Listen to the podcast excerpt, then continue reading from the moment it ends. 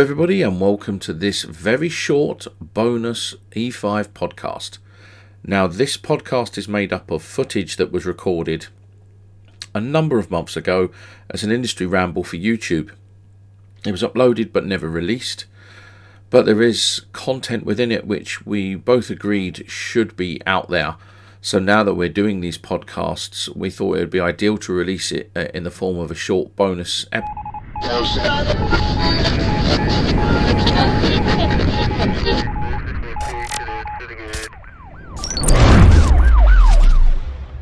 everybody, and welcome to another uh, industry waffle or ramble. And uh, I'm Paul, and today we have another special guest. Um, this one I know rather well, and none of you know rather well. So, would you like to introduce yourself?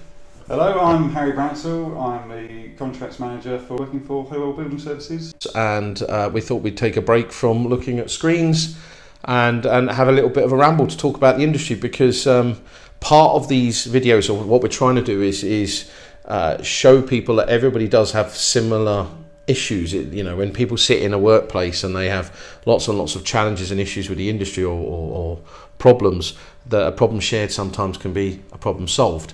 So, um, one th- what would you say in, in? I mean, tell us about your background in the industry before we get into all the questions. Uh, my background, so I originally came in as an apprentice electrician, um, spent many years working at schools, lots of houses, doing house bashing back and forth. Then went to do a lot of work in London, working uh, every day at the crack of dawn in pubs, doing pub refurbs, which was a lot of hard work, quick installs, did a lot of mechanical stuff. Uh, after a while, I sort of put myself through the qualifications, testing 2391, etc., and then got offered a job uh, in the evenings teaching at um, West Herts College, which I did for one year as a teaching assistant, and then I did for another year as a teacher, just in the workshop. In the workshop, uh, which was interesting. That was um, sort of another eye opener as well, because like I say, I think something we've discussed before about the quality of the colleges. Yeah. Um, and then from that, I got offered a job to come and work for Holywell Building Services, which I spent a year on the tools with them, and then sort of got picked up of having something about you and, and wanting to be a little bit more and to develop myself and to just sort of get involved with the company and come in the office more, a bit more office based. Um, from there, gone on leaps and bounds. I've been doing a MBA for the last three years, which I've just finished and hopefully passed. So, um, what do you think though? Because you obviously, I started off as an electrical contracting as well. I, you know, I worked in a small company that are now huge, um, and um, worked my way through other contractors, EDF being one of them. Um, what do you think is the biggest challenge that electrical contractors have at the mo- this moment in time? At the moment, uh, What's hard about being an electrical contractor? the, one of the hard things at the moment is the technology and Yep. increase. Everything's moving so quick, smart technology, uh, you know, Internet of Things, everything being connected and staying up to date with that because everybody's got a new gadget they want to install and usually it's bought off of. Um, off of Amazon Well, and like me. Yeah, Yeah, and, that's and- me. and a lot of time the customer will, will buy something and go, "Can you fit this?" And you'll look at it and go, "Well, not well. I wouldn't like to fit it."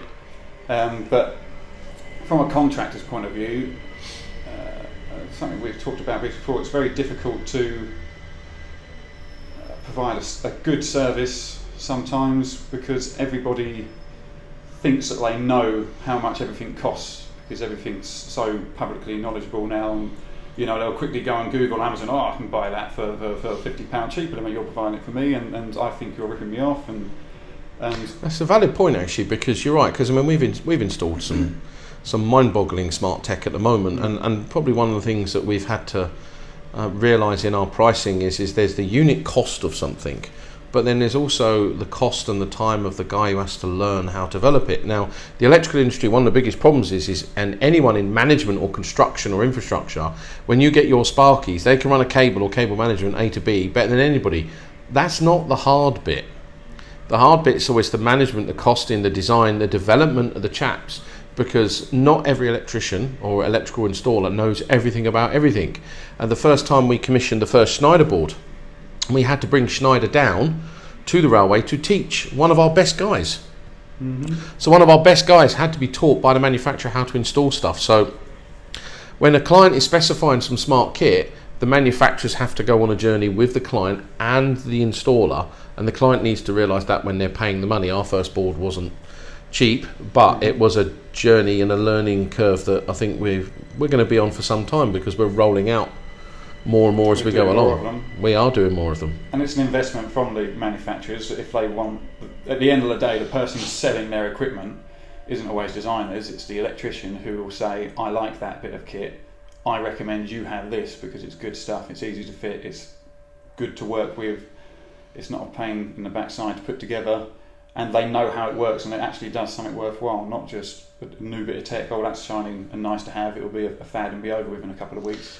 And it is, I, I'll be honest with you, in this role especially, I've realised how hard it is for contractors pricing because eh, unless a client defines every minutia of what they want, when you get a detailed specification, you can line item price that.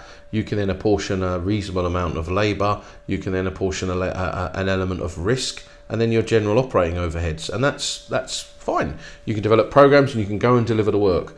But in, in when you're, I mean, your your company do reactive twenty four seven, and small works and bigger works, building refurbishments, etc., etc. And it and it always starts with the client and the client's ability to develop a full scope of works. Now, in that respects, it's kind of lucky that we work and are going to be working more closer together so that we can come to a common understanding of expectations, standards, products. Um, but it's it's a dual thing, isn't it? We, we I need to realise that I need to do more to support you guys because I, I look at our contractors. My failure is your failure, and your failure is my failure. If that makes any sense, if you know what I mean. Um, and um, but also there's the, the development of the contractors. So how many clients out there watching this think about I need to help develop my contractors because they don't. And I'll tell you why. Because most clients, when they go to procurement, they say I need electrical work done. They'll go great. Let's get an electrical contractor, and that electrical contractor will come fully built and braced with all the knowledge of everything. Rubbish you are going to fail before you even pick up the phone to your electrical contractor because not all electrical contractors do let's be perfectly frank because you're absolutely bang on what you said earlier the the progression of smart technology is brain melting out there now. And a lot of manufacturers wanted to sell direct to clients which then kind of bypasses the installers um, which can cause problems. Now you've recently done a little small bit of lighting for me where you uh, proposed the lights and you knew everything there was to know about those lights and the control and the abilities Yeah. and the technology because you'd worked with the manufacturer to develop and grow your knowledge and your competence on it and and that's sometimes where things can fail. So if you're procuring an electrical contractor don't expect just because they're NIC registered or the ECA registered or or they're registered and they've got lots of badges like you know um, safe contractor and all the rest of it that that means a quality product. It's a journey you have to take on with the guys um, and your costings must allow for i mean if they've done it before no problem. There should be experts in it. And cabling let's be honest about it if you're an electrical contractor Yeah. cable management it's a given put up a light fine but when you start introducing the smarter side of technology the you know the internet of things the connectivity the um, self-aware self-monitoring technology we're currently in a, uh, an, environment now where lights can monitor you know lighting levels um, air temperature you know temperatures uh, gas levels all sorts of stuff um, within the components now all of this smart tech needs to be taught and shared now, the manufacturers probably need to do more. I think that's fairly evident. But also, maybe clients and electrical contractors need to do more to make their own awareness there. The biggest problem is how many of your blokes can you let off to go on training courses every day of the week? Well, this is the issue, and the problem is when you have a training course, the simplest way to do it is to book a training course and send the guys on it. But then you send the entire team on a training course, and something comes up, you've got no one available, so then you have to do it in bits and pieces and split them up. And it's difficult. do. It's disjointed. You've got some people that have got the training, some that haven't. Some that sometimes will forget and not turn up, is another headache, and it's a lot of planning and processes. And it, and it's the guys having the willingness to understand why they're doing the training course in the first place is to actually learn a new skill, not to turn up, sit there, get through the day, get a bit of paper and go, yeah, I've got that now. Can I carry on what I was doing before and forget it within a week? When I was on the tools, if I ever got offered a course, I would move heaven and earth to the point where I would be there outside at 4 a.m. in the morning waiting to go on that course. But that's another thing. I mean, with courses now as well, especially, um, the training sector, you send guys on courses, and a lot of the training sector at the moment is teaching them to pass an exam, not to use the knowledge. And that is a scary thing for me in what I do, but for you, I mean, how, how do you how do you even try and approach that sort of thing? I mean, what do you think there's anything electrical contractors can do about it? It's hard. It, even with getting your, your ticket as an electrician and everything, and, and any kind of qualification, it's similar to driving a car. Once you've got your once you've got your license, you're safe to be in a car. But you don't really learn to drive properly in the roads until you've been out and do it. So, um, and it's that willingness to learn is something that um, having uh, working where we are now with, with recruiting and employing people, trying to find someone that genuinely wants to understand and learn the trade they're in. Mm. And not just turn up for the day, do eight hours, and go home, and that'll do kind of attitude, and to, to, to be having invested interest in what they do, and to be able to look at their work and and want to develop themselves. And then it's a, a double-sided coin at those that then put themselves out and train themselves up to the hill, learn all that technology, then get stuck in a position they think, well, I'm actually now overeducated for the role I'm in, Mm. and they want to move on. And then you're, you're struggling to try and keep those people, um, and then you have the issue with the ones which are always better and putting themselves out are the ones that then by default get picked on of. Send them, get them to do it because they know it, and then Yeah. you'll get stuck in that divide of the people that, that do the day to day, I think- and the people that try more and sometimes don't feel like they get um, appreciated for it. Yeah, I mean it's a weird it's a weird dynamic, isn't it? I mean I've met guys who uh, I for one could not be an old boy spark. I love the old boy sparks by the way, but I couldn't do one because I've got arthritis. So I always knew at an early age I would need to get off the tools. And I can't understand guys who don't come to work with enthusiasm, but I've been on so many sites, so many sites. We go on big sites like even Excel and, and all sorts where I was on there. A lot of the guys are very, you know, bitter or angry or feel down and depressed, whether it's personal issues, which let's be honest, construction industry years ago wasn't very sensitive to, mental health awareness, which is terrible.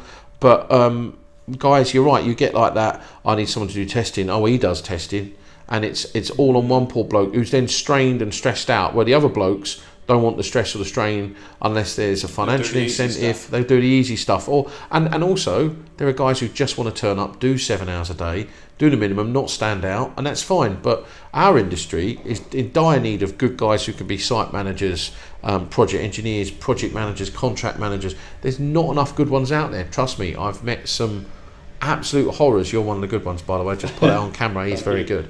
Um, so don't don't ring him up and steal him. Um, but there are some horrors out there who don't know that they don't know, um, and it's how does the industry? Some contractors will just go, "Oh, I've got a terrible contract manager or terrible project engineer. It is what it is," and that's fine. But if they're not developing them, then that just becomes a cost to the client. It becomes a cost to the industry. It becomes a rework cost, or worst case scenario, a safety hazard later on. And there's a there's sometimes that fear of of when you're in a position, you're in a room, and you don't know something. It's very rare someone will say, "I don't know that." What we're talking about, I have no understanding, and then, and then because what you end up with is everybody going, "Oh yeah, yeah, yeah, yeah, yeah. Oh yeah, we'll do that. We'll do that. Oh, I know what you're talking about. That's fine." They walk out of the room and go, "I have no clue what we're talking about." Then, and that might be something very important. Um, but it's almost out of like peer pressure or something like being at school and not being the only one in the room that didn't know. But sometimes you might find in that room of say eight people talking about something, only the one person that brought it up, sometimes yourself, will actually know what you're talking about, and everyone else will be nodding their heads. And then Yeah. everyone walks out the room thinking everybody knows, but nobody knows. So I I left college not knowing what potential was. I left. I did my part two, and I left not knowing. There's a bit of a confession there, actually. Um, and it was only when I did my two three nine one with a guy called Graham Moulds in Wickford, and he was an old boy, wonderful old man, um, and he bounced around the room. He must have been sixty odd, with such passion and enthusiasm that he made cogs turn and click. And this is the trouble with our industry. It's you can't teach people something immediately. You have to sow the seeds of knowledge, let it grow. And this is the whole point of my view on competence is, is the first step of competence is having the ability to know you don't know or you can't do something. That's step one for me. Your your skills will come from uh, from the training you receive and the application of that training and knowledge over time. That develops the skills. Your awareness of your ability to do something is then your awareness. I can do this. I can do it well and safely and repetitively do it to the point where you're so good at it you can show other people. That to me is the journey of competence. but not forgetting, even if you're really good at doing pipe work or trunking, that you get to something brand new and you just got to go. Somebody's invented a new hybrid of cable tray and basket and trunking. I don't know how to do this. Uh, but your passion inside of you will want, make you want to learn. And I think I think the industry at the moment, uh, guys go on courses just to pass Yeah. not to learn how to use the blue book in, in the electrical industry. It's, it's past the 18th edition exam, and there's a perception out there that, oh, great, he's uh, and the agencies are so guilty for it. He's 18th edition qualified. He, does he know how to use the book? Because all that exam is is can you pick up the wiring regs book? And how many electricians own a copy of the book? Not that many. Not in industrial. people, especially especially in um, uh, house pressing and that, it becomes unneeded. The only time you ever do it if you're doing a long run of armoured, and and because you'll go in and they'll go, oh yeah, ring mains 2.5, lighting's 1.5, that's all we use. Don't need to know anymore. They don't, and they don't think. And even with the, the testing and inspecting, like you say, that there's always, um, well, I don't do the testing, he does. But then the problem with that is, unless you're filling out those certificates regularly, you don't know what the items are you need to be looking for, and, then, and all the specifics of why you're doing this. And then if you've got someone coming in that does the wiring and another person does the testing, there's that gap of well, how did they wire So that? how could- did they connect this? How you- did they do that? You could say that competence is the re- repetitive action of doing something well. Mm. almost. So if you're not doing something repeatedly like inspection, so we're not competent on testing anymore because me and you are not doing testing anymore, so we're not competent to test anymore. We're rusty as hell. Although, in fairness, with most things, when you're a spark, once a spark, always a spark, um, you'd get good at it. But there is that bringing back up of confidence. Testing was my favourite thing in the world because it got my brain cells going bonkers. And the more I learned, the more I realised that it wasn't being done properly, or corners were being cut, or QS is sat in an office going, "Yeah, you don't have to worry about that. You don't have to worry about that. Do four houses in a day, or do a building in like five minutes. Just put a megger across it and one earth loop, and the rest is bingo calling, um, drive-bys, as some people call." Um, so yeah, I think it's fairly evident there is a competence issue in the industry. Um, I'm lucky in respects of I have Hollywell because Hollywell are, as you can probably tell, very um, consciously competent. You're aware of your own abilities We and try to, and it's understanding what you can't do and trying to trying to improve that and fill that gap in one way. or and another. that's and that is definitely the journey. Um, the journey is definitely always going through competence. I mean, I'm learning stuff from them, which is good because as a client, I'm not always right.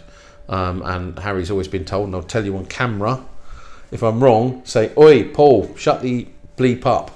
Um, so we, sh- you should have that relationship with with your clients. Um, but I'm going to slightly div- diverge now from this, and I want to ask you the most difficult question ever asked in the electrical industry, ever. Okay, many people have been asked, some have failed. So um, it's it's very simple. Um, if you had to choose Star Wars or Star Trek, you had to pick one. Do you go to an island, that's it. It's Star Wars or Star Trek forever, nothing else. Which one would you pick? Oh, you've got me. Come on. Star Wars is more fun, I would say. Yeah, it's fun actually. It's more fun, um, you know, lightsabers swinging I around, have one. dancing around, etc. Star Trek is more of your soap opera style day to day. It depends how long you're stuck on the island There's, for. there's no Pat Butcher on, on Star Trek, but yeah. If you're stuck on the island for 50 years, at least you've got like a 10 series box set to watch. Yeah. See, I'm a Star Trek Deep Space Nine um, person myself. Um, there are other people around the industry who are Star Wars fans. Um, but no, it's good. Last one of the last people I, I asked, they didn't, they'd never even watched it. So, how can you even? How, well, where can you even go with that? Um, Space Nine was a bit of a, a niche series. Not everybody liked it. I loved it, loved it, loved it. I think that was why I loved it so much because it was just different. It was a refreshing breakaway, and it was more stable. And I liked it was a diverse community coming together. It's really weird that Star Trek was showing people how they should behave years before we now have all the muggings and stabbings and killings. But yet in Star Trek, they're all aliens. They all get together. They all work together. They're all you know good mates and pals. And but hey, you can't get everything you want in life. Um, so just back on one thing I want to talk to you about. Um, if you could improve the electrical industry or or because you're a tier two contractor but you're also a principal contractor as well Mhm. What would you say, um, very quickly, is the hardest thing about winning work? The hardest thing at the moment is we. The problem we've had this previously is that not everybody tenders the same job. Mm. So you'll get a spec and a scope of work. Um, If you're lucky, If it's any lucky. good. If it's any good, but I, I would say 90% of all the, the scopes and the specs I've had that I've tendered for were not very good. Missing information, it was hidden. There'll be one thing on a drawing that's very important that isn't in Mm. the spec. The spec won't have the details, you'll be missing drawings. Um, and there, there's always a caveat in, in the end of a tender. If there's anything you feel we have missed, please add it here. Um, and stuff that we've been penalised for before is we go, right, well, well, this is missing. You've missed this section. If you want to actually get a supply there, there's another 200 metre dig to go across, which will need ducting and being put in properly. Every 30 metres, you'll need a turning chamber. Um, and you add all that in, and miraculously, your cost, you're like, oh, we're about £80,000 more expensive than the other person. You'll lose the tender, and then at the end of the programme, and it's all finished and job, oh, there was a lot of additions on that cost. How much? Well, about £80,000 worth of stuff we didn't realise what it was. And it's very difficult to be competitive um, and, and it gets to a point that what you end up having to do is price the very bare minimum exactly what is on that specification and then and then you end up writing a three page cover letter to say "Look, we haven't allowed for this we haven't We allowed, allowed for for this that, we haven't yeah. allowed for that um, which isn't really right it's kind No. of um, I, I would say that with there being so much technology now and everything's instant and everything's get it out quick that there's not enough time spent on scoping works and and thinking it through of how it's going to be done properly to give a proper schedule of works that you could say to a contractor this is what we want to do this is what we're doing this is the kit we want it's already been designed design's here for you ready to go um, price this piece of work and that's where we're going to store it I and agree. if it's different that is an addition rather than we would like to I don't know, build this building and put loads of stuff on, give us a price for it, um, and then you go, okay, what kind of lights you want? Oh, that's up to you. Okay, well, well, what kind of attainment do you want? Oh, well, you tell us. Um, what's the supply characteristics coming in? Oh, we don't know. Do a survey, and then you could you could spend three weeks scoping and pricing and tendering a job, and you don't win it. And then you find out that the other person who did win it didn't even go to site to check it, but they had the lowest number at the bottom of the, of the tick sheet. And that's what seems to be everybody's motivation these days is yeah, you'll put a massive tender in about this big and it goes to procurement and they'll go right straight to the back they're cheapest get them in for an interview you'll do the job. Yeah. That's That it. that And is that's the biggest problem. But it's never cheaper because whatever's missing in that has to be done eventually. But once that contractor is in that position they're there 60% through the works and they go we're out of money. And then you know you've got half a job. But if you look for allow specifications we've done we didn't actually allow for that and it wasn't in your tender package. So we can do that for you but that's going to be uh, an extra inflated cost because now we've got an open checkbook because we're, we're in bed with the project and, and you can kick us off if you want to but it's going to cost you more money yeah, um, yeah. It's not good. The construction industry. from both sides really It It's is, no. contractors which which sh- you know should be providing that information should be providing that expertise to people and to the client to say to the procurement team and to the people developing that that you do realise this this scope isn't right and getting those I think- information early I think there's a liability on the client to uh, consciously procure a contractor that yes gives them value, but value doesn't mean the cheapest must win. mm-hmm. Um, value is this person read and understood the requirements correctly and will deliver it for the best possible price. And where there's a saving to be made, they will offer that up openly and in an honest manner. That to me is value to a client. Um, if if we priced a job for a hundred grand, and if you came back to me and said, you know what, Paul, actually we can do that twenty grand cheaper, wow, that to me is value. That's value in a supply chain and value in not have that 20 grand back but okay well we can upgrade the spec on this project then we can make it better we can give you a, an extended asset life. Yeah, absolutely. We can go and fix, make sure there's no tide marks, or uh, absolutely. And I think the constructions, you look at major projects nowadays, it's they spend years developing the scopes of work, but they're so big, they're so onerous that the contractors come back with such huge inflated prices. Once they're awarding the contracts, they then, if they if they have a fallout or something goes wrong, either a contractor gets slightly undermined and screwed over, or um, they then leave, but it costs the client more. So you, sometimes you just can't win, no matter what you do. And I, I personally think. I think clients should be directly procuring. I mean, we're lucky in the respects of we procure you guys direct, and there's no middleman because you can act as a principal contractor in a tier two. Um, but uh, I suppose it depends on the project, the client, the infrastructure, the size, the cost, and all the rest of it. And someone's knocking on the door trying to interrupt us. Um, so we'll end this now. Hello. You've just walked into a live broadcast, but never mind. It's all right, come in, stick. No, it's not a live broadcast, I'm only winding you up. So our other contracts manager has walked into the video. Um, say your name and say hello. Hi, my name's Graham No, no, go, come in, come in. So stick your red right in. Hello, my name's Graham Colesill. Pleased to meet you. And who do you work for? Holywell Building Services. Great, there you go. So we're gonna we're gonna end this. Um, so thank you very much, Harry. Thank you very much for interrupting, and You're welcome. and um, we'll see you on the next one. Take care of yourself and each other. See ya. Bye. That's that. I hope I recorded it.